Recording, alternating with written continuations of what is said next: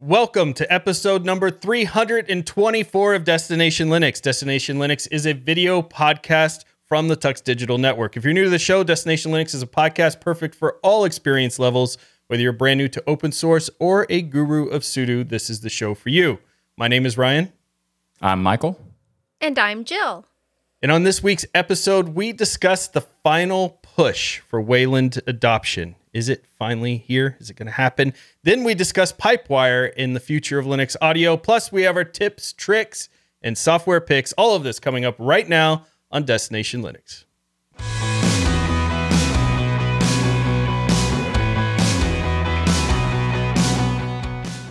So, in this week's community feedback, we're skipping the community feedback because we are going to talk about Michael's trip to my house to Texas. and Michael, you took a long flight I did. over from. it wasn't that long. It was yeah, I okay. mean, I got a super bunch of long. delays though. Like like You I, traversed the whole universe to come and see me in Texas or half of the United States, which is maybe like a third or quarter of it. Maybe I guess. Yeah. So we spent the week uh, doing all kinds, seeing all of the many offerings of Texas in there. And by that, I mean I pretty much took you to the gym and then we went back home and worked more. All of the and then- offerings of Texas that he knows of. Yes. which is the gym. And yeah, like a few things and mostly the gym. And Now, which, by I the do- way, my arm still hurt. By the way, for everybody wants to know. Aw. so I, I do have to compliment Michael here. I have a, a very intense 90 minute routine every single day, and it's and it's 90 minutes on a specific muscle group. And I will say that Michael was able to keep up the entire time in those workouts and did an amazing job, which was very impressive. Although you, the thank you, moment he you. would walk in the door, he would complain, go run to my wife and complain about the torture that he just went through. So it was I like don't see was the problem here. it was it was good, but it was also uh, funny to see that. But I also took Well, you she would one say, your "How's the gym?" And I'd be like, "Well, Ryan tortured me." Like that's how it was. Aw. But but Ryan, actually, you took Michael to somewhere quite special that I that I knew about beforehand. Yes. So Michael said he'd never been to the Rainforest Cafe and wanted to go. Now I'm Yes. sure these animatronics that they have in the Rainforest Cafe run on Linux. They pretty much Of course. do. The robotics. Yeah. Yeah. So it was very Linuxy trip because of that. And so I took Michael to Rainforest Cafe, which of course, if you know anything about Rainforest Cafe, is actually mostly for kids. Right. and Michael loved it. He loved every second of it. Like a and also, child. Ryan was scared by all the animatronics and the storm that happened. that's The not the, true. That the volcano. I have a off. video of that. You're being scared, Ryan.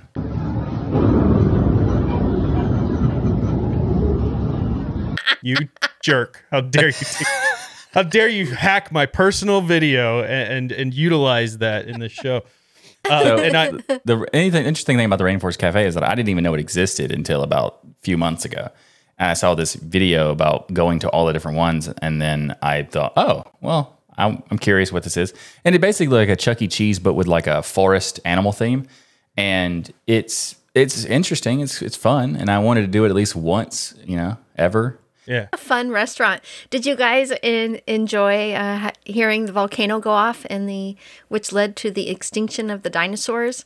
So, some of the rainforest cafes I've been to have that. We didn't have that. We Yeah, just didn't had like that. this Oh, storm okay. that hit every 20 minutes, and we were right next to the gorilla, and the Oh. gorilla goes crazy. Like He it, goes Yeah. ape. It goes ape. yeah, it's funny because every uh, rainforest cafe I've been to, uh, five different ones, and everyone is a little bit different. There, there are some Yeah. differences. Like one I went to was the elephants were stampeding. Yeah. Now the the food is complete garbage and overpriced. Yeah, It's like Not microwave shrimp. It's and- definitely overpriced. It's just- but it's Yeah. it's yeah, mediocre. it's just average. Yeah, but the the ambiance. Look at that Yeah, fancy word, expensive word I just used there. The ambiance was so great. Wow, you know, yeah, it was fun. Um, but we did a lot of businessy stuff, and of course, as is tradition for those who've been listening to the show for a long time, I always force Michael to watch a terrible movie. In which this time it was the Lazarus Effect, which which is bad. we were watching and it was getting really late so i was like well i'll finish it you know tomorrow or something like that and then i came back in the room and michael had turned it off it was so bad the moment i left the room He just shut it off. yeah, I have no, I, I don't have to deal with it anymore. So it was, and he came in and said, "Hey, what happened?" I was like, "Oh, it was terrible. I turned it off." That's what happened in the movie. Not to say that people who like that movie, it's bad. It's just, it's okay. It's bad. Yeah. Yeah. I thought it was really good. Yeah. The Well, it's a very really predictable for it. movie. It's it's somebody Yeah. who creates a serum that allows you to bring back people from the dead, and shocking. Don't give away the plot. and not- shocking that becomes a horror movie, and you can imagine why. And So good. uh, duh. So good. Amazing. but some of the cool businessy stuff, because you know, you, you weren't there for fun, although we had so much fun with the Tex Mex. And of course, we had to try Texas barbecue. So I took them to an Asian restaurant the very first day. And we Yep, had, that's what happened. and we had no Texas for- barbecue the Yep. entire time. Exactly. We didn't have any Texas barbecue, which is, of course, going to be uh, commented by some people who are consider that a travesty Yes. visiting Texas and not having barbecue. But it happens. Next when, time. When Ryan is the one controlling the navigation, it happens. I go where I know. That's it. Yeah. Otherwise, we'd He be gets lost. lost. So we did make a businessy order while we were there, a business order for two Pixel 6 Pro phones for Yes. a very specific project that we decided to do. Uh, we've gotten some interesting feedback recently on some of the discussions about Apple and Android and all of that. A lot of people talking about, man, you got to check out Graphene OS and see this Android alternative in action. So we're doing just that. We ordered two Google Six Pros. They, I've received mine already. I think Michael's is still on the way, or yeah. if it's Michael, it's going to be left in the box for three weeks, anyways. I mean, you're not wrong, but But I started this process of configuring and getting the phone ready, which I'll do some videos on my channel about. Getting the phone ready for Graphene OS install. And one of the things, of course, you got to go into developer mode. And then you they want you to have an OEM unlocked device that'll work with any carrier. And there's this particular setting in developer settings called OEM unlock. And so I thought I would get prepared all the way up to getting ready to install, which when when I would start filming, and then realizing the instructions, it's like, no, you've got to have this OEM unlock enabled first before you can do this Graphene OS install. And to do that, you have to have a SIM card in the device. And I had some old Ting SIM cards that I'd ordered like years and years and years ago. And so I got one of those out, put it in the phone, and they expired in 2020. So now I had to order another Ting. So news to you, Mike, we might want to go ahead and place your order for a SIM card ahead of time because you need it to kind of prep your phone I uh, for know that. It expired. That's interesting. But the other thing I saw in the instructions that was really interesting is that it specifically says do not use because you can they have a web browser installer. So if you're not comfortable with the CLI, which I think is really cool, you can go through the web browser to do the install of Graphene OS. Uh, but do not use Snap or Flatpak versions. It's they both have apparently known bugs and issues when you're doing the Graphene OS install. And so this created an interesting problem because I have Ubuntu installed and I have Fedora installed on my main machine, but both of those I'm using Flatpak and Snap versions. And Ubuntu, it kind of raised the question. It's been so long since I've played with it for a long time. Is there actually an alternative there in the repos for a non-Snap version of Firefox? I don't think there is in the repos. It's Not all in the Snap. repos. I think it's available in other distros you can pull in with a PPA, but I don't think it's by default there. Yeah. Yeah, and I was telling Ryan that I I I'm just in the habit of downloading the tar.gz on the Mozilla website. That is an option. Firefox. Yeah. Yeah. Downloading So- the tarball does solve that too. Yeah. kind of an interesting problem with the snap and Flatpak. I, I could see snap potentially. I'm not sure why the Flatpak is having an issue, but just keep that in mind if you want to follow along with this challenge with us. And we'll be doing updates on the show and talking about it, of course, and doing videos on our own channels of it. But for those of you who've been wanting us for a long time to try out Graphene OS, we're about to do it. We're going to do it. Texas made us do it. We didn't get barbecue, but we got Pixel phones. And the reason we chose Pixel, by the way, is that's the recommended phone from Graphene OS. They suggest recommend Pixels are the easiest to basically convert over to Graphene OS. So there you go. And speaking of recommendations, something I recommend is Linode. Visit linode.com slash tux. That's linode.com slash TUX and see why over a million developers trust Linode for their infrastructure. From their award winning support offered 24 7 365 to every level of user, to the ease of use and setup, it's clear why developers and businesses have been using and trusting Linode for projects both big and small since 2003. Linode offers the industry's best price performance value with all compute instances, whether that's shared, dedicated, high memory, and GPUs. Uh, Linode makes cloud computing simple, affordable, and accessible, allowing you to focus on your customers and not your infrastructure. So visit linode.com slash tux. That's linode.com slash T-U-X and create your account. And as a member of the Destination Linux community, you'll get a $100 60-day free credit when you become a member of the Destination Linode community. So maybe you just want to try out something new. Maybe you want to mess around with some projects that you've heard of and you never tried before. Well, Linode's simple, affordable, and accessible cloud solutions makes it super easy, makes this a breeze. In fact, you can use it to build nodes where everything you do yourself, or you can use their one click apps from their app marketplace to do everything from Plesk and WordPress to Valheim and Minecraft servers. So go go again right now. Get started at Linode's awesome cloud platform by going to linode.com slash TUX. Now, one of the other things, Michael, while you were here, I suggested and you shot down, and now I'm going to use the community to pressure you is we were at the mall.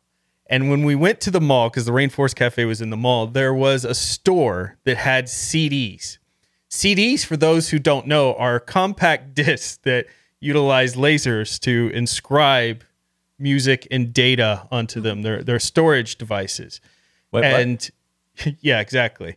And so I told Michael, I said, you know what we should do? Let's spin up a music server because me and him have such wide palettes when it comes to music. And then we'll put our music on a Linode instance and we would just have it to share between like friends. Like Jill, we'd invite you because obviously you go, and we'd put our music there and just burn it on. And To then Michael's like, audio music server or something, yeah. Yeah. Nice. And then Michael said, no, I could just easily do this in Spotify with a playlist or something. Why would we do that? Because we would have another excuse to have another server, Michael. That's Yes. why. Thank you, Jill. Jill gets Yes. it. Okay, let, let me let me clarify my position on this topic since Ryan is bringing it up to everyone Yeah. on the show for some More reason. pressure. If you do everything about this server, Ryan, then I'm on board. Yes. Oh, I knew it. Community pressure. As long as I don't have to do anything, I'm good with it. well, I'm going to pass it on to Jill to administer because I don't want to do anything with it either. But well, the the other advantage to having a Linode server with all your music on is that you can create actually a a an audio stream out of all the tracks. that's Just, right. Hmm. just for us to use our own personal radio station. Yeah, Ryan, you should go ahead and make that.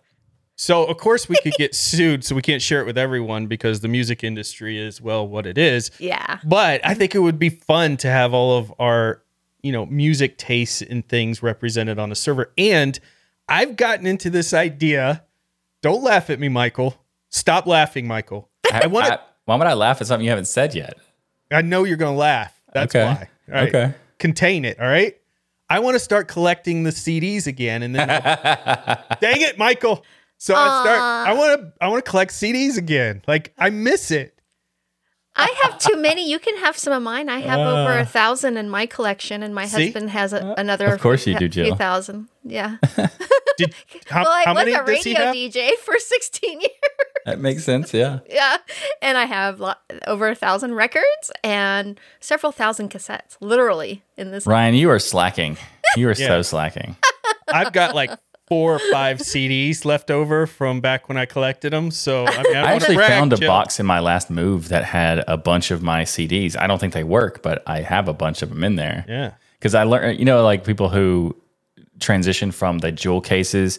For those who don't know, this is back in the day when you actually had to have a packaging for an individual CD that had only like 12 songs. Uh, Good Yeah, old days. You had to listen to the whole album. You know. yeah, Like, or exactly. you, you should. Otherwise, you 'cause would you'd be wasting money. Yeah.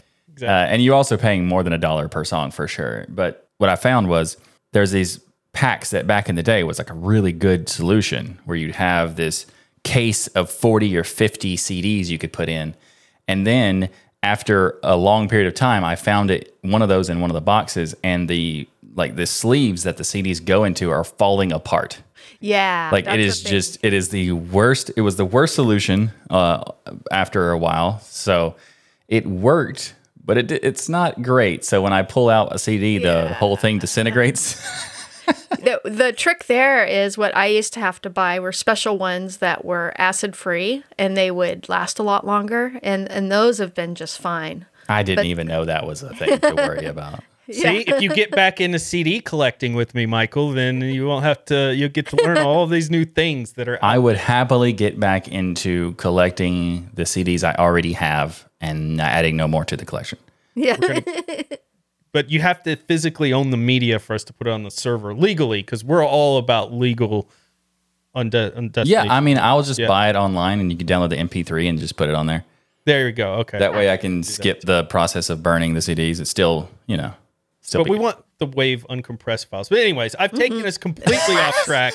This is very important for me to use the community to pressure Michael into doing what I want. But what we're here to talk about actually is some stuff going on with Wayland. So Yeah. when when I saw some news going on about some different distros talking about the fact they're going to be enforcing Wayland, I started to think about this cycle that I've noticed in the what six years I've been in Linux that kind of happens. This new thing gets announced at some point. Sometimes it's like 15 years ago it gets announced or recently gets announced. And then the new thing isn't really better than the old thing yet.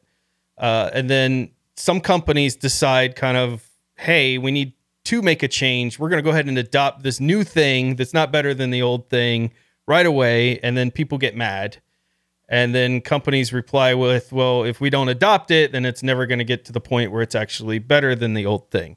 And the new thing either becomes then the old thing at some point, or the fight gets so ugly that the new thing dies this inglorious death. Hopefully, if you draw that out, you'll kind of see the whole circle of life of a Linux project. But the circle of life. the key is that Linux doesn't like change. People in Linux don't like change. The community doesn't like change. Like I you can argue with me all you want, but you'd be wrong. And in 6 years of being in Linux, that has become extraordinarily clear. Like there's a lot of hey, if it's not broke, don't fix it or even if it's broke, it's not broke enough to spend time to fix it. And I think some of that comes from the fact that we have limited resources ultimately in Linux and open mm-hmm. source that are capable of doing certain things. That's my thought on it. I mean, there's examples that, that, that fit perfectly within this life cycle that you've described because systemd is one of those examples where when it first came out, people were losing their minds on it because Still. it was supposedly changing things. Well, that yeah, also that too. But they were they were supposedly changing things to make everything worse or whatever. And people who use it now re- recognize that it is better, and it was better for a long time, but people just didn't give it a chance. And then there's also the same the case of uh, Pulse Audio. Pulse Audio is now the standard, and people kind of look at it and go, "Hey, that's that's great. We we have something that works well." But when it first came out, it was not rec- like received very well. It was a lot of uh, hate and vitriol towards it and stuff like that. Which it ultimately was a better solution than the previous thing. And the similar thing happened with Pipewire with Pulse. So like everybody's, well, we already got Pulse. Why we need Pipewire? Like there are things that you can do to improve the experience. And just because there's something new doesn't mean it's going to be a bad thing. But I think you are right. A lot of people don't like change. Yeah. And, uh, you know, reminds me of the recent Sudo Show episode, which is brilliant. You should all go check out this episode. They have this amazing discussion about IDEs and things that I didn't even think about going on with IDEs and some of the issues in the Linux ecosystem with IDEs, which was something, by the way, that I thought kind of Linux was like, hey, we're good with IDEs. We've got so many choices, Right. proprietary, unproprietary, and all this stuff to come to realize after listening to that discussion, there are some gaps there. And and that's kind of what happens is I think some of the individuals who get used to using things like Pulse Audio, for instance, go, well, it works for everything I have. But then they're Oh, yeah, kind of yeah. not realizing that there's this other half of the community, like pro audio engineers and things like that, or even semi pro uh, people who utilize equipment that works horrifically with Pulse Audio. So I see right now, we're going to talk about Pulse Audio later in the show, but focusing on Wayland and Xorg, that's kind of happening right now with these two. I think it's important to kind of set the stage because we have a lot of new listeners and stuff of why and what Wayland and Xorg are. So Wayland and Xorg are both display server protocols that allow applications to basically display windows. It's a very important part of the operating system. Imagine not being able to display anything. Uh, that would be the alternative kind of without it.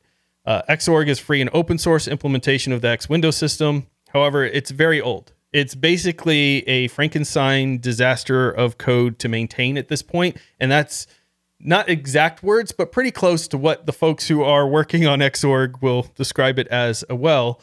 And it's also has some security issues because it, it was a very old system designed for a very different time frame.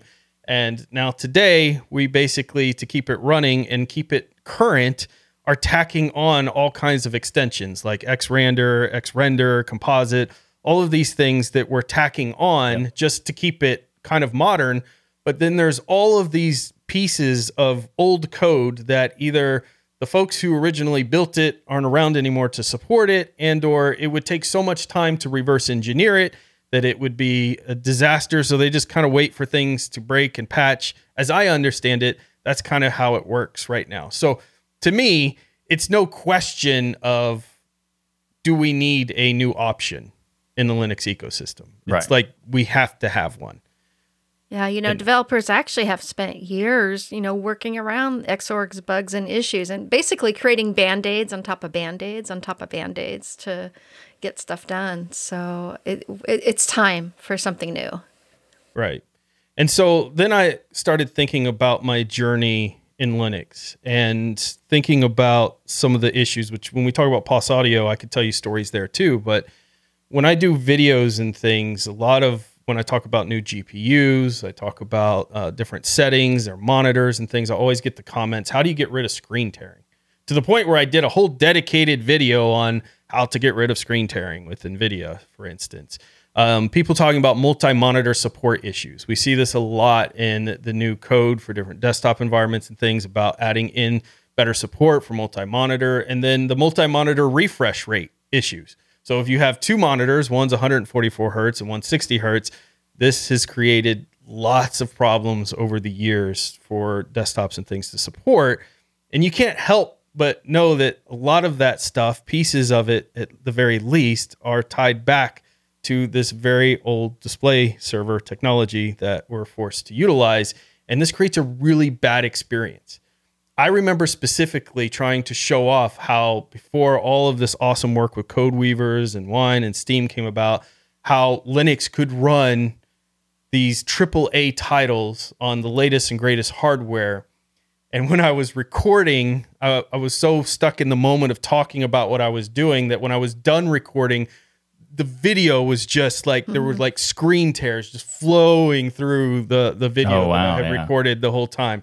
And so I didn't realize it at the time until after I posted the video, and then people were making comments like, "Oh yeah, Linux does fantastic with gaming," but the, these type of display server issues were kind of always existent, and then you would have to go and do things like turn off compositors and other stuff to try yeah. to get things to look right. yeah, and also in that case, it was just more of like the combination of gaming and recording created the the bottleneck issue. Exactly. Mm-hmm. Yep.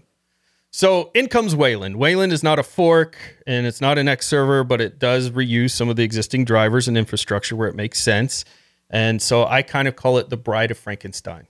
okay. That's a good one. sure, why not? I thought so.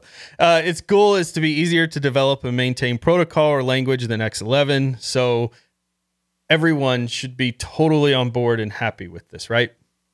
Of course. There is no chance that this would ever create any sort of drama or conflict or anything like that. You know. Good. All right, then it's settled. I guess there's nothing more to say because well, we're done with the people, show. Thanks for watching, everybody. People, love, people should love this, right, Jill? Yeah.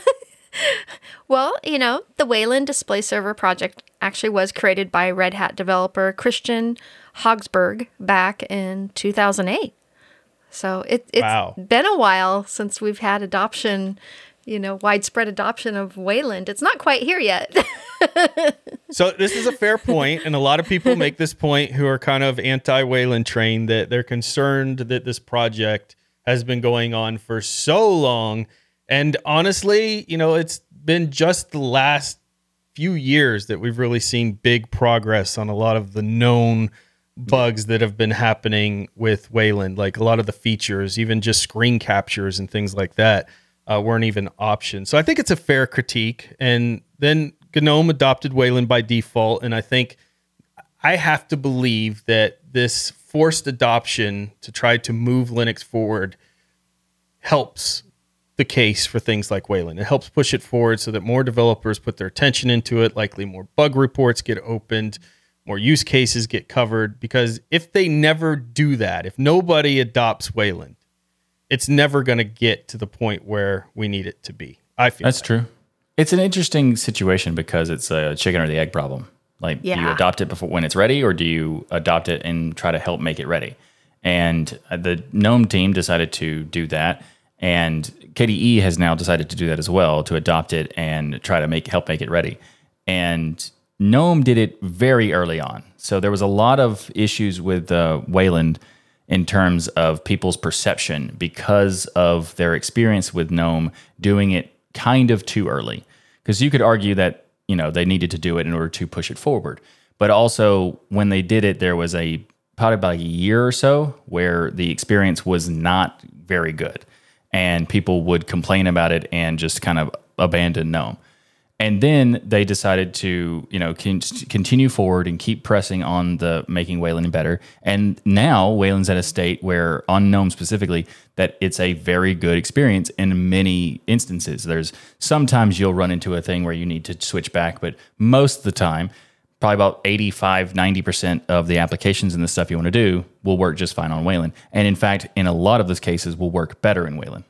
Well, do you think that some of the critiques though that have happened because I would put myself in there as somebody who was not been happy with Wayland up until recently. Now, honestly, I install a distro and half the time I find out I've been in Wayland the whole time and I'm like, "Oh, I've been in Yeah. Wayland." Well, the only time Uh, you find out you're in Wayland is because you're an application you want to run doesn't work. Yeah. So you notice it then. And that's the same kind of thing for me. So I've been using Wayland ba- uh, here and there for testing purposes, but it's always something I can't use as like a main thing because there are certain applications that I use every day that don't work on Wayland. And that is partly the fault of the application as well as just being a new display server protocol. But the the chicken or the egg is like, who do you go to fix this? Do you go to Wayland to fix it, or do you go to the application developer? And if it's the application developer, what if they don't have time to work on Wayland support and things like that? So it's we're in a situation where this transition period is going to take a while. I mean, it's still going to take quite a while now, and it's already been about 15 years, but it's probably going to be a little more to do that as well. But there's been a lot of projects that are putting in effort, like GNOME has been for years, and KDE has been for uh, quite a few releases. And with the announcement of the Plasma 6 goal of having it exclusively Wayland, or at least Wayland by default, eventually exclusively, the effort putting into Wayland support is going to improve quite a bit. And hopefully that will also improve the overall experience. But let's talk about the fact that Wayland doesn't really have it has a reference protocol for a compositor. I've been a little bit positive in terms of Wayland, but for a long time, I've had this really annoying thing that has always bothered me about Wayland. And it's maybe just a personal thing, maybe it's not, I don't know, but it annoys me. And that's the lack of compositor that was made by the Wayland team. So the Wayland made a protocol for the display server, but they didn't make a compositor for usage across other DEs and things like that. They did make a reference compositor, which basically means don't use this. You can take the ideas that we did in this and then make it yourself. And that kind of annoys me because of the fact that the work that is done in GNOME, which has been very well, very well done, they've put a lot of effort into it, and it is mostly locked into Mutter because there's some things that you can put into Wayland, and they have, and there's some things that other teams can make uh, use as a way to pull into their own. But for the most part, there's a lot of stuff that is just going to be for GNOME or things based on Mutter. And that is kind of irritating because it means that we're fragmenting a very core component. And you could argue that this is a way to make it so that it can be optimized for the desktop environments, and that is good. But the progress is kind of slow because every team that is working on the implementation of a compositor in their desktop environment are doing it independently. At least not well, not every team. There are other there are projects that are meant to be like a universal thing, like WL Roots and Mir. They're both meant to be universal compositors for any DE, and some projects are using those as their basis for the compositing. But it's just something that I felt like it's been a missed opportunity to have faster growth, to have a compositor that other DEs can use rather than having to build from scratch or at least build into their own system. So right now, as far as Wayland compositors go, there's Sway, which is the tiling Wayland compositor. There's Kwin, there's Gnome Shell, Mutter, and then Weston is the reference. I'm sure there's some, there's Mir you mentioned and Mir some others uh, out there. So there's quite a few options, right? But you're saying these are very specific to those desktop environments. for the Sway and part. WL So- Roots are kind of like universal, and Mir is also a universal thing, so that other DEs can take it and put it into it. Like for example, Mate has talked about doing that, and uh, Elix Cute can take in Kwin and stuff like that. So there is a somewhat of a sharing. But the biggest issue I've had is that it wasn't like a starting point. The Weston was always meant to be a reference compositor. And that's fine. I just wish they would make a compositor that would be viable because a reference compositor means it's just not really usable. It's more of like here's what you could do to implement it in your in your DE. And if they had a universal one that was meant for everybody to use, and then the DEs decided to make their own uh, implementations on top of that, then that would be great. But at the moment, it seems like that's a, a necessity instead of an option. I think it's a fair point, but I kind of appreciate the fact that they have fragmented this. At least I can let me say it that I can see the vision here because the problem with X is that it got so overloaded with code from everyone's needs and patches and extensions that it became a Frankenstein of code that was impossible after decades to really properly be able to rework. And if you're keeping this kind of broken out into chunks, this makes it a lot easier, it would seem like, to keep Wayland up to date while putting some of the other development work kind of on the DEs. I'm sure the DEs aren't thrilled about that, and that's why it's taken so long to adopt. But at the end of the day, they'll probably be able to do some much more creative things with it. But do you think this will kill some desktop environments because Yes. of this change? And I think it will, but are I we think sad about that, or is that a good thing because we need less options, perhaps? That's an interesting no. point. That's an interesting Jill, point. Jill, I mean, Jill's going to be in. disappointed that, mo- that Window Yes. Maker might be going away at that point. Yeah, but X Wayland hopefully will support those. There there are some protocols being developed that will support the old X window managers.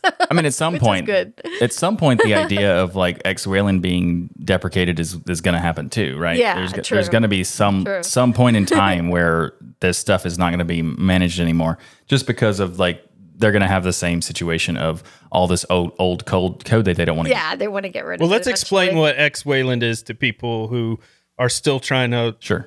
decompile this uh, conversation that we're having here because this is kind of a very specific, intricate part of Linux, right? That that is Yeah. very important, but not that everybody thinks about. So X Wayland is basically just an X server compatibility layer on top of Wayland that allows you to run X applications and things like that in Wayland and, and communicate with that protocol. So Nice it's middle kind of a yeah, it's kind of a hybrid option there so that you can get some of the stuff working where it needs to be. And it's been very effective. I think it's X Wayland has helped exponentially, I think, with the adoption. and See what you Yeah, did there. that was X good, Wayland Ryan. helped exponentially. X I, org. I didn't mean to do that, but I'm going to take it. I'm going to take it. Yes, I'm going to take that as a win. So, Jill, what do you think of the Wayland adoption? There's still issues with Wayland. Oh, absolutely. Like some apps having Yeah. issues. Yeah. Like I know like for me, I use the app called uh, Barrier. It's it's a virtual KVM to share your keyboard and mouse uh, among several computers over the network. And that has issues with Wayland and I know a lot of admins use it. So there are certain pieces of software that have, have to be converted over to Wayland for for you know other people to adopt it. So that's understandable, but it's it's getting much better. And you know, I think one of the reasons for the slowdown to Wayland adoption is that there are just so many other very important projects that th- that developers are focusing on right now, especially like in the Linux graphics space, such as with Wine, Vulkan, and DXVK. Th- those are the big uh, the the hot things right now to focus on, and I think some of the development has been taken away from Wayland to work on those projects. And you know, a lot of progress in Wayland has been done, and there's been an awesome push for gaming on Linux with Wayland, such as mm-hmm. for gaming with GameScope on the Steam Deck and our desktops, Wine on Wayland, and wow, yeah, even now we have NVIDIA driver support since 2021 for Wayland. It still has issues, but we do have support now. I think that's one of the reasons why Wayland has taken yeah, so long is because NVIDIA exactly. has been taking as long as they possibly could to be like the there, there's a notorious um, video out there where uh, Linus has some choice words for NVIDIA. And the reason is because NVIDIA has spent a lot of time fighting the Linux community and they did so with Wayland as well, because mm-hmm. not that they were anti Wayland, but they were disagreeing on how Wayland support would be implemented on their hardware. So they spent years trying to push this one thing that would allow them to have proprietary control and all this other stuff that the Wayland team and the GNOME team and the KDE team refused to implement, creating a bottleneck. And then eventually, NVIDIA decided to uh, finally give in, but that was over two or t- over ten years of fighting Nvidia to get them to finally do it. Yeah. So I think part of the reason that Wayland has taken so long is because Nvidia for all all of that time up until 2021, you could not use Wayland on Nvidia at all. People would just say, "Don't even bother; it's not going to work." And now we're in a, you know, beginning stage of support for Wayland on Nvidia. And that is a good thing to happen but it did take a while. And that might be one of the reasons why people were wondering why is it taking so long? Is because there was a huge bottleneck of a company trying to fight it. And gee golly nvidia. Thanks a lot. gee, golly, yeah. golly gee nvidia. And it's also not necessarily just nvidia but they were a giant roadblock for sure so you've got a kind of a company causing a little bit of a roadblock a major graphics company a uh, little bit of a roadblock. It wasn't like yeah. they put a speed bump. It was more like they built a giant wall in the middle of the freeway, and then eventually decided like, okay, we'll take this brick off here, and maybe this brick too. Okay, maybe this one. Like, okay, fine, we'll take it down. But that's yeah. that. That was a ten year process. Yeah. yeah. Another thing I want to mention, you know, the display server. Me and Michael and Ryan were have been talking about this. The display server is such a huge thing to replace it's one of the reasons why Microsoft oh, yeah. Windows, Microsoft has not done a replacement with Windows and on its back end because it's such a huge project. Well, why would you need to? It's so gorgeous now that they've moved the start button to the middle. I mean, I know. Exactly. Just, you get it, Ryan. You get it. Yeah. But it, it's so huge. I mean, Xorg, you know, was used in Unix. I mean, it, it's it's been around for a long time. It's been a minute. Yeah. yeah. and it's not aging like a fine wine. It's aging yeah. like a vinegar or something. Well, it's also let's talk about the idea of Wayland versus uh, Xorg because there's two things that I wanted to mention. First of all, this debate is not really worth having because it, it's not a choice between are we going to go Wayland or are we going to keep Xorg the choice has already been made for us by the developers. Wayland is coming. Like it is going to take over. There is no question. So whether you jump on board or stay behind because your applications don't support it, it doesn't make a difference between whether or not Wayland is going to become the main standard adopted display server protocol. That is happening. The other thing is, is that a lot of people think that there is even a battle between the two, but it, there's not really because the Xorg Foundation are working on Wayland. So they recognize that this needs to be replaced too. Wait a minute. They're in bed with the enemies? Girl. no, they're working together. Uh, they're in cahoots? Yeah. this yeah, is so, madness. So they're working on that project, which I think is really important point you made there, Michael. So what we feel about it, it's basically it's time to embrace it, and I think everybody should do their part in testing it, even if it's because you have an application or some other equipment or things that don't allow you to utilize it, keep trying it, and then open those bug reports and kind of be a part of the solution here because Wayland is coming. So we need to support it. Now, there is one application we're going to talk about here that everyone immediately, it didn't go through the typical open source Linux kind of life cycle. Everyone immediately adopted it because it's the best solution out there, and that's Bitwarden. This episode of Destination Linux is brought to you by Bitwarden. Get started right now with your free account at bitwarden.com slash tux. That's slash T-U-X. A password manager software allows you a peace of mind knowing your online accounts are secure.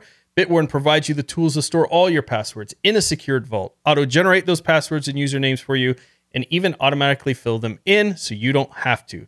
You can access your data across many types of devices like your web browser, mobile apps, desktop applications, even the command line. Bitwarden seals and encrypts your private data with end to end encryption before it ever leaves your device so you know you're the only one with access to your data. So go to bitwarden.com slash tux to get started. You can get started for free but you probably just want to go ahead and sign up for that premium account because it's literally just $10 per year. And you're going to get a gigabyte of encrypted file storage, two step login with YubiKey, U2F, and Duo, Vault Health Reports, Bitwarden Authenticator with TOTP. That is that time passwords, the one time passwords that you do that you can set up in Bitwarden. Michael, there was someone else we were talking to recently who said, we were giving the example and they go, I didn't know Bitwarden could do that either. Yeah, we were talking about how we t- we talked about on this show that there as a tip of the week that people didn't know that this was a thing, and we've given an example, and their reaction was, "Oh, what? Really? It can do that?" it was kind yeah. of hilarious. So utilize the TOTP. It's awesome in there. And basically, when it comes up and says use an authenticator or whatnot, and it gives you the little code, you can pop that into Bitwarden. There's a little box for it if you have the premium account. And now you have that one time password that you can utilize across your sites as well. You get all this for just a dollar per month. Go to bitwarden.com slash TUX to get started. Thanks to Bitwarden for sponsoring this episode of Destination Linux. Earlier in the show, we talked about Pulse Audio and Pipewire. So let's go back in time with Linux for a moment and discuss some of the things of why Pipewire became a thing and the issues that we'd have back in the day with audio. Because having to launch ALSA, for example, from the terminal to try and unmute and turn on or off a sound device, that was a thing we used to have to do. Also, uh, constantly having to run a pulse audio kill command because applications were unable to grab the audio stream or the stream crossed in some weird way of like the different streams creating artifacts and echoes between the applications and you have to reset everything and then or having to go through the painful process of installing jack to replace pulse audio. And for those who have never used this before jack is a very very powerful awesome audio con- connection kit that is incredibly painful to set up. Unless you're using the app the distro specifically made for doing jack because then they just do it for you which is fantastic those exist but for anyone who wanted to do it themselves wasn't easy. And now we have pulse audio has been a very nice thing for us as linux users for many years but working with Pulse Audio to set up new loops and make changes and configurations and stuff like that, and you get this great idea that you have and you you tweak it, you spend a whole day making everything work, and you finally get it working, you're super happy that you turn your computer off, the next day you turn it back on, and it's all gone. Because it doesn't save anything by default in Pulse Audio. So it was a little bit uh, annoying back in the day. So the reason why we're talking about all of these things is that Pipewire now exists and eliminates a ton of things that were headaches, has added a ton of new features, and they have a new release this week that we're going to be talking about with Pipewire 0.3.71, which contains some pretty exciting enhancements. The biggest whoa, whoa, of which. Whoa. Woo-hoo. No, you're not allowed to get into I get, the exciting I get to tell I get to tell everybody what this is because I didn't know about it until Ryan told me what it was. no, the reason why I wanted to stop you is because I want to talk for a minute about this pulse audio discussion because we have talked about Pipewire before, and people have said in comments, "I use pulse audio and it's fantastic. I don't see any need for." Yeah, why break what's why fix what's not broken type of thing. So I, I, agree. This is another situation that we run into in the Linux lifecycle. It's a perfect example of what we talked about before. Whereas if it works for you, then it must work for everybody else. Unfortunately, is not the world of PCs, uh, which is why we've invented things like Docker and other stuff to try to make that more of a reality. But all these PCs being different and all people's use cases and needs being different. For sure. instance, I have a script on my GitHub page. And the whole idea behind the script was to figure out how to get the Scarlett 2i2 to work properly in Pulse Audio. Now, if you just plug in the Scarlett 2i2, it works. It will recognize it. You can listen to audio through it. You can even do some recordings. However, if you do some of the fancier things that we do, for instance, having to capture multiple audio streams at once, what happens is it creates these artifacts of echoing. And that echoing actually goes into the actual recordings itself. So even if you can deal with it in monitoring, uh, the people listening are going to be really annoyed and other artifacts. So I created a script that basically allows it to grab two different audio streams with Pulse Audio without creating these conflicts.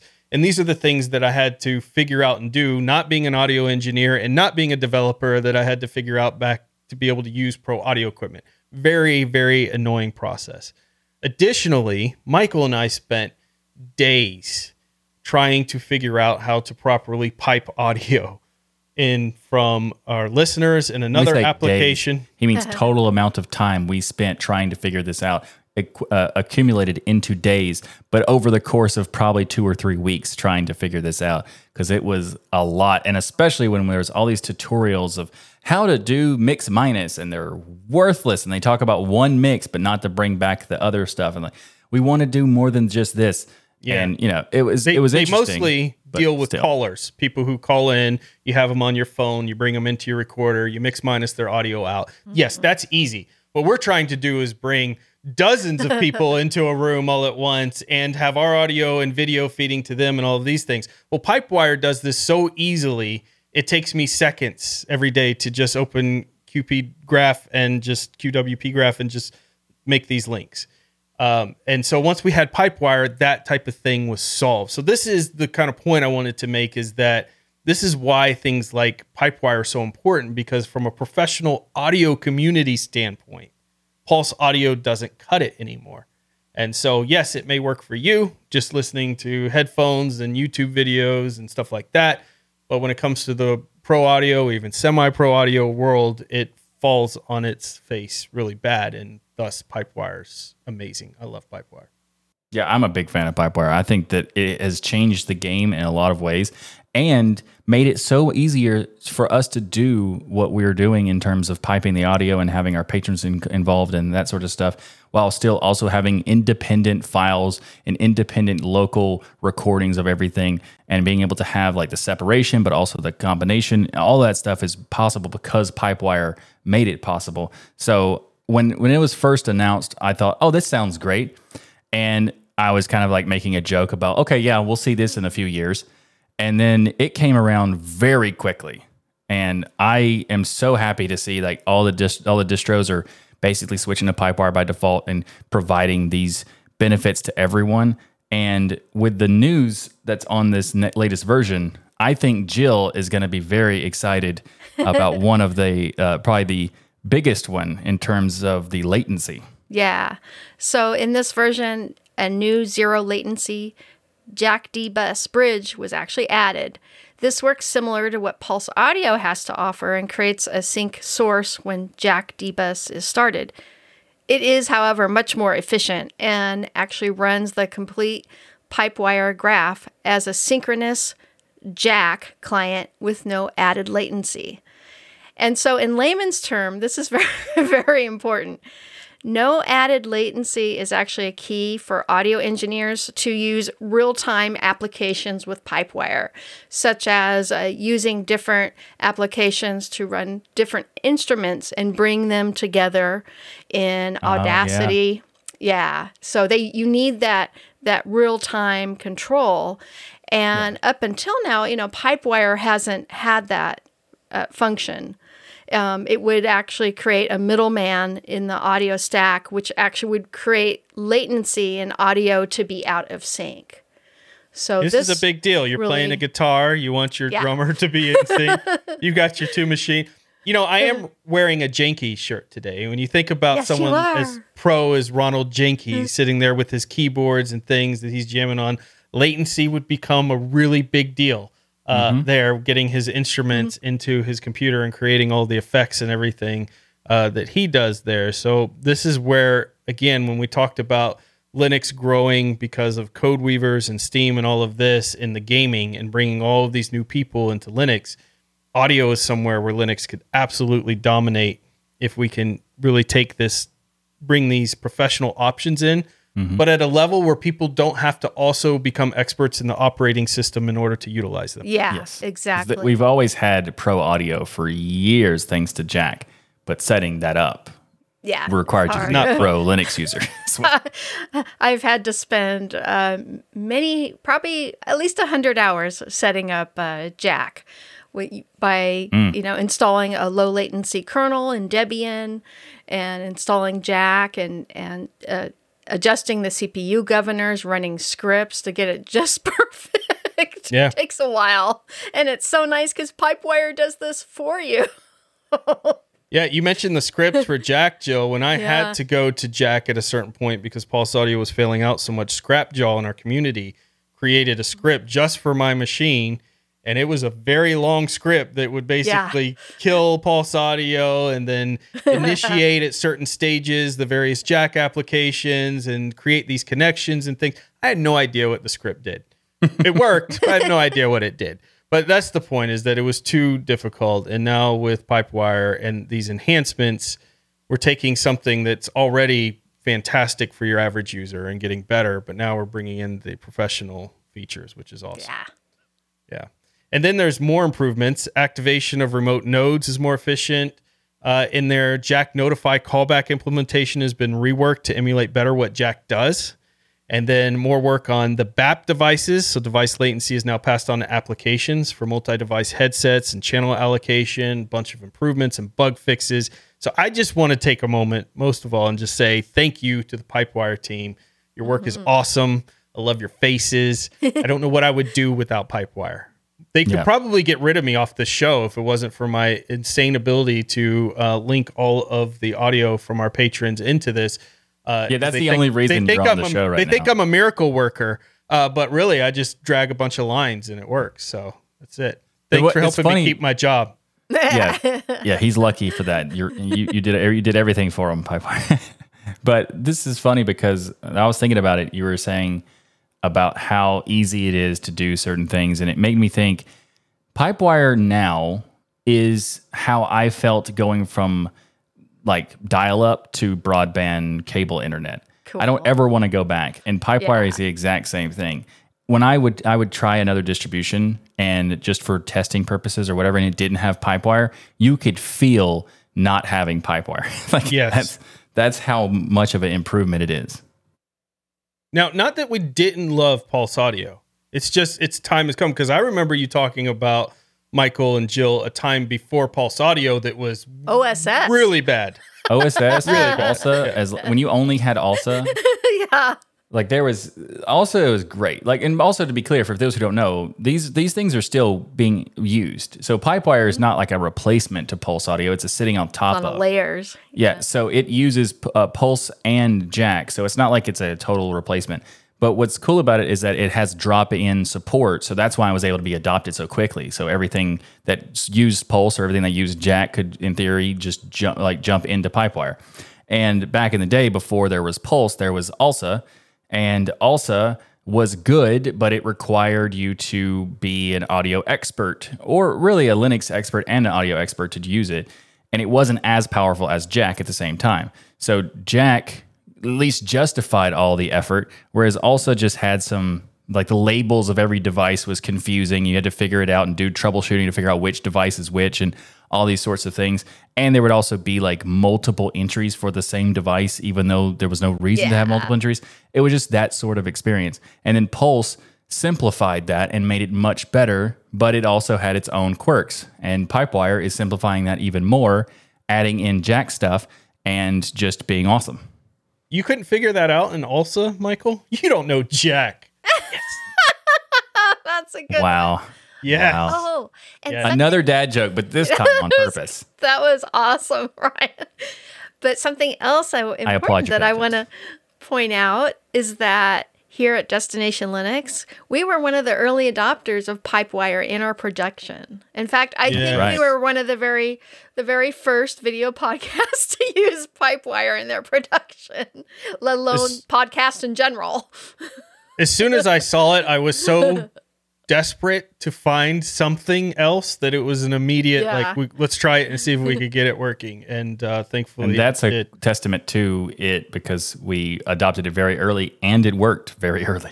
yeah, absolutely. Now, Jill, this week Michael and I were together when I was writing the show, and I want to apologize to you uh, for Michael picking this ridiculous game. I did not pick this game. I laughed at him picking this game, and therefore he seems to think that that sanctions my choice of saying good job. you approved it, you know. like- I, I didn't say anything. I just laughed because this is a very silly, fun, insane game that does actually look kind of fun in a weird way. It is quite silly but fun. And it's one of the rare gems you won't be able to pass up. It's called Super Bunny Man. I love it. Rare gem you won't be able to pass up. The rare Super gem. Buddy Man. Have you ever dreamed of being part bunny and part superhero? Every day. well, we all really. have, especially Michael. so, No, definitely not. so now you can play out that dream in this game. And it's, you know, a physics based co op platformer about a guy in a rabbit costume, essentially. And you team up with your friends, uh, local or online, uh, to beat levels and find hidden carrots and race against the clock. and uh, it has over 3,000 very positive reviews. So, how can you go wrong? Right. Michael Uh. left 2,999 of those because his dream of being part bunny, part superhero was finally realized. Finally realized. Yeah, he created all those accounts. Just Yeah. Yeah, just just to promote this game. Yes. Yeah. Well, I had a wonderful time playing this charming game on my Steam Deck, even with just, you know, playing in single player mode. I was sad. I didn't have Michael and Ryan to play we, we were really busy. Busy, uh, yeah, I know. At the Rainforest Cafe. You were, you were. Yeah. And um, it is fun, you know, re- it's really fun trying to use jelly physics. That's what you call these kind of games with their movement with the, the characters or jelly physics. And you can I thought that was just Ryan's understanding of physics. Yeah. yes. And getting lost. I Poor thought that was just Michael's arms after a workout. Oh, that's to- that's arms. exactly what that is. and uh, it's it's really fun. Have your your bunny move with cartwheels um, over obstacles to the wormholes, and it would be Sure. even funner playing with someone else. That else. sentence made so much sense. It was- Yeah, and, and and absolutely, this game is really meant for multiplayer. But I had fun playing it in single player mode as well. And if you act fast, you may be able to grab Super Bunny Man on Steam for 25% off for only $11.24. But this sale ends really soon. You better pick it up quick, Michael. You better get yourself. Yeah. Oh, you probably right already after the have it. show. Right after the show. Yeah. So this kind of reminds me, Super Bunny Man, uh, when you said Michael would want to be a superhero and a bunny. It's more like Michael would want to be a superhero and a sloth together. Oh, And the reason I mention that is Michael spending time at my house, I realized how much of a sloth he's like. So let me give you an example. I'll be like, Michael, it's time to go to the gym. And he'll go, okay, give me 10 minutes. 45 minutes, Minutes later, later. or somewhere around there, Michael This will finally get his Th- let's- creaking here's old the bones reality. up off the couch. Here's the reality of what happened.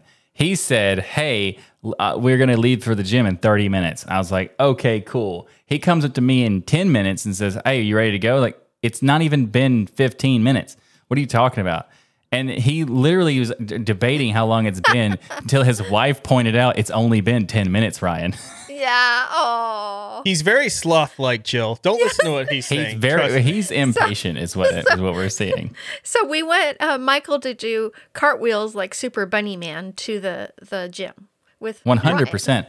Actually, I think what we should do is set up an obstacle course at scale, and then Ryan and I go. compete to who can be the most Super Bunny Man. Yes. I would I would win because it would take 45 minutes for Michael to actually decide No, because you getting would, up from his chair. You would ignore how the long the time course. takes, so you just jump the line and cheat. Maybe. I would probably anything to win. I don't like to lose. Speaking of not losing, our software spotlight is not going to leave you in last place because it comes from the community. Shut up, Michael. Don't laugh at it. This week's software spotlight is a even mean? recommendation Shut your face, Michael, from a community member and our friend Shadowroy called DistroBox. So DistroBox is a tool that allows you to run any Linux distribution inside your terminal. It uses Podman or Docker. I can't believe Michael's still laughing to create It also containers. uses jelly physics inside the, the Yes, it containers. uses jelly physics. Yes. uses Podman or Docker to create containers that are tightly integrated to your host system. This means you could share your home directory, external storage, USB devices, and graphical applications with this container. It's a great way to try out different Linux distributions without having to install them on your system. And you can also run software that's not available in your distribution's repository. So, this issue, for instance, with trying to get a Firefox option, let's say mm-hmm. there wasn't this packaging that I could go grab off the tar file off of uh, Mozilla, I could potentially grab it from another distro utilizing DistroBox. And one of the cool use cases Shadowroy mentioned was they use Arch, like every pro should, but they don't always trust the AUR versions of software. So if the application is available in another distro repository, they install it using DistroBox, and boom, problem solved. So that's a really cool So use awesome. case Yeah. for people who uh, are kind of worried about the AUR, don't have time to maybe go through the code of the packages they're installing, which you should do if you're downloading things from the AUR. It's awesome. I love the AUR, but it would be very easy to put um, malware and other things inside of that. That's true. And anything where you have user generated or user submitted, it's definitely possible for that. But this is a really cool uh, suggestion, and it's really this is a really cool spotlight. And I have heard about this for a long time, and I've never actually used it. So I'm looking forward to trying that out. And another thing that is so good, thanks to Jelly Physics, is our tip of the week. And our tip of the week this week relates to time format conditions. So, like Linux distros offer a ton of configuration options, and most of the time, making changes is easy. But there's one thing that UX devs do or don't do, I guess, because they don't seem to be bothered by this esoteric syntax that's needed to change the date and time. Yeah. in your panel clocks and I stuff hate like it that so much. For those who so are- bad. who just to give you a quick idea of what we're talking about when you go into edit your date and time on your panel it'll say something like percent lowercase b space percent e comma space percent l colon per, uh, percent capital m space percent p and you're like what are we supposed to do with this like how is this helpful and which of course that means may 21st 12 p.m right this is the thing that kind of creates a issue of what exactly are we trying to do here? Are we trying to learn a whole new syntax? Or are we just trying to change the date and time of our panel?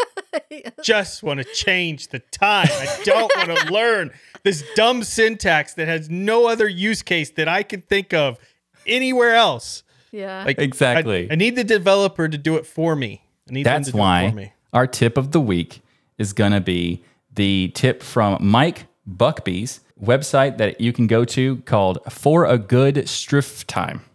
so for a good time, or I'm not even sure what the STRF Striff? means, but I just like to mm-hmm. say striff. But so go for a good striftime.com, which has an easy date and time format tool that does all the guesswork for you. No more looking up what these percentage A, percentage B, and all that means. You can just use this tool to build the format by clicking the pieces that you want, and then it outputs the format for you, and you just copy and paste those symbols into the panel clock system that, for some reason, still it requires you to use it. Yes. We need to come up with something else. This is something that's outdated. After we're done with Wayland and Pipewire, can we fix this stupid syntax into something that makes sense? Like Markdown. We can make a uh-huh. Markdown version or something. I mean, sure, we can make a Markdown, or we could just also have a way to build it into the DE so you don't have to go and look up the research to find out what these symbols mean and stuff like that. But mm. or maybe just have a link to this website that tells you how to do it. yeah. Even That would be jelly. Yeah. Gosh. Be I- jelly. yes, I remember What? S- spending quite some time playing with the dock apps and Window Maker uh, to adjust the time with these settings, and I kind of learned it by heart finally. doing that. Interesting. And then creating scripts, and then you know a lot of the our software. yeah, all the that- things you should have Yeah. to do to change the time. Just so you can change the date and time, Yeah. and not even change the, the, the information, just change the format of how it looks. How does Linux Yeah. get this reputation of being difficult? You know, I don't get it. I have don't no idea it. what you're referring to. Yeah, exactly. It's difficult. I thought it was super easy, barely an inconvenience. Well, a lot, I, a lot of people their first time uh, first time trying to adjust the time was on XFCE yeah. because they were notorious for having to learn how to use use these. Uh, this Somebody code. somewhere is going to write us a comment that tells us why it's so important that that syntax exists still to this day. since you Not, not that it was syntax- important at some point. I know it was important at some point, but Sure. they're going to argue why it's still important today it should never be changed. I'm waiting for the comment. I cannot wait to read it and laugh. I know it's used in programming languages and stuff like Yeah. that, but, and that's fine. But that's not that Yeah. the level of understanding this thing for programming languages versus just trying to change the format on your panel. I mean, it, Yeah. it shouldn't be the same thing. Right. It'd be like having to code every time to uh, launch your application or whatnot. yeah, exactly. Well, I hope you've enjoyed this episode. I know I've been gelling like a felon this whole time. So, a big thank you to each and every one of you for supporting us by watching or listening to Destination Linux. However, you do it, we love your faces. And you can join us on Discord. Go to tuxdigital.com slash Discord and you can hang out with all of the various members of our community. And if you want to watch the show live, well, you need to become a patron. You can watch the show live every Sunday. What happened to this episode where you became the dad joke person? I know. just curious. I'm You took my role. with this jelly. I've been on a jelly roll, man. Uh, I'm I'm actually getting jelly over this, you know, Yeah, because you're doing it so well. but But getting a little jelly. Little pee for those who want, yes, for those who want to uh, watch live, you can do that by becoming a patron, and that's just one of the awesome perks of becoming a patron. You get access to unedited versions of the show. You can also join us in the patron only post show that happens every week after the show once we're done recording, and you can get this and many, many more, including other shows, because you're not becoming a patron of just DL, you're becoming a patron of the entire network. So go to tuxdigital.com slash contribute to sign up. You can also go to tuxdigital.com slash store to get some awesome swag. We have t-shirts, hoodies, mugs, coasters, stickers, hats, and so much more. So go to tuxdigital.com slash store to get those. and do bunny cartwheels and jelly physics. and check out all our amazing shows here on Tux Digital. We have the Sudo Show, This Week in Linux, the DasGeek Channel, Linux Out Loud, Hardware Addicts, and our virtual Linux user group, Linux Saloon, as well as our newest show, Fit and Fueled, to get your, your muscles in check. yes, and uh, your nutrition in check. too. nutrition in check and to help you think better, to do code better and development and do all the Linuxy things.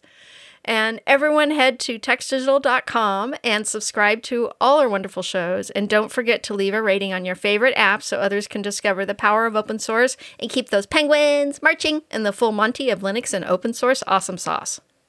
You know, all of our shows just gel together so It perfectly. just gels so well. yes. It's it's Everybody, like, have it's a like great physics week. is involved or something. and remember that the journey itself is It's just, just, as as important important. as The jelly. The destination, Bunny Rabbit. The super bunny man. What was that, Jill? you look like the rabbit on the Monty Python that attacks the soldiers right there. The, the, the teeth and uh, you know,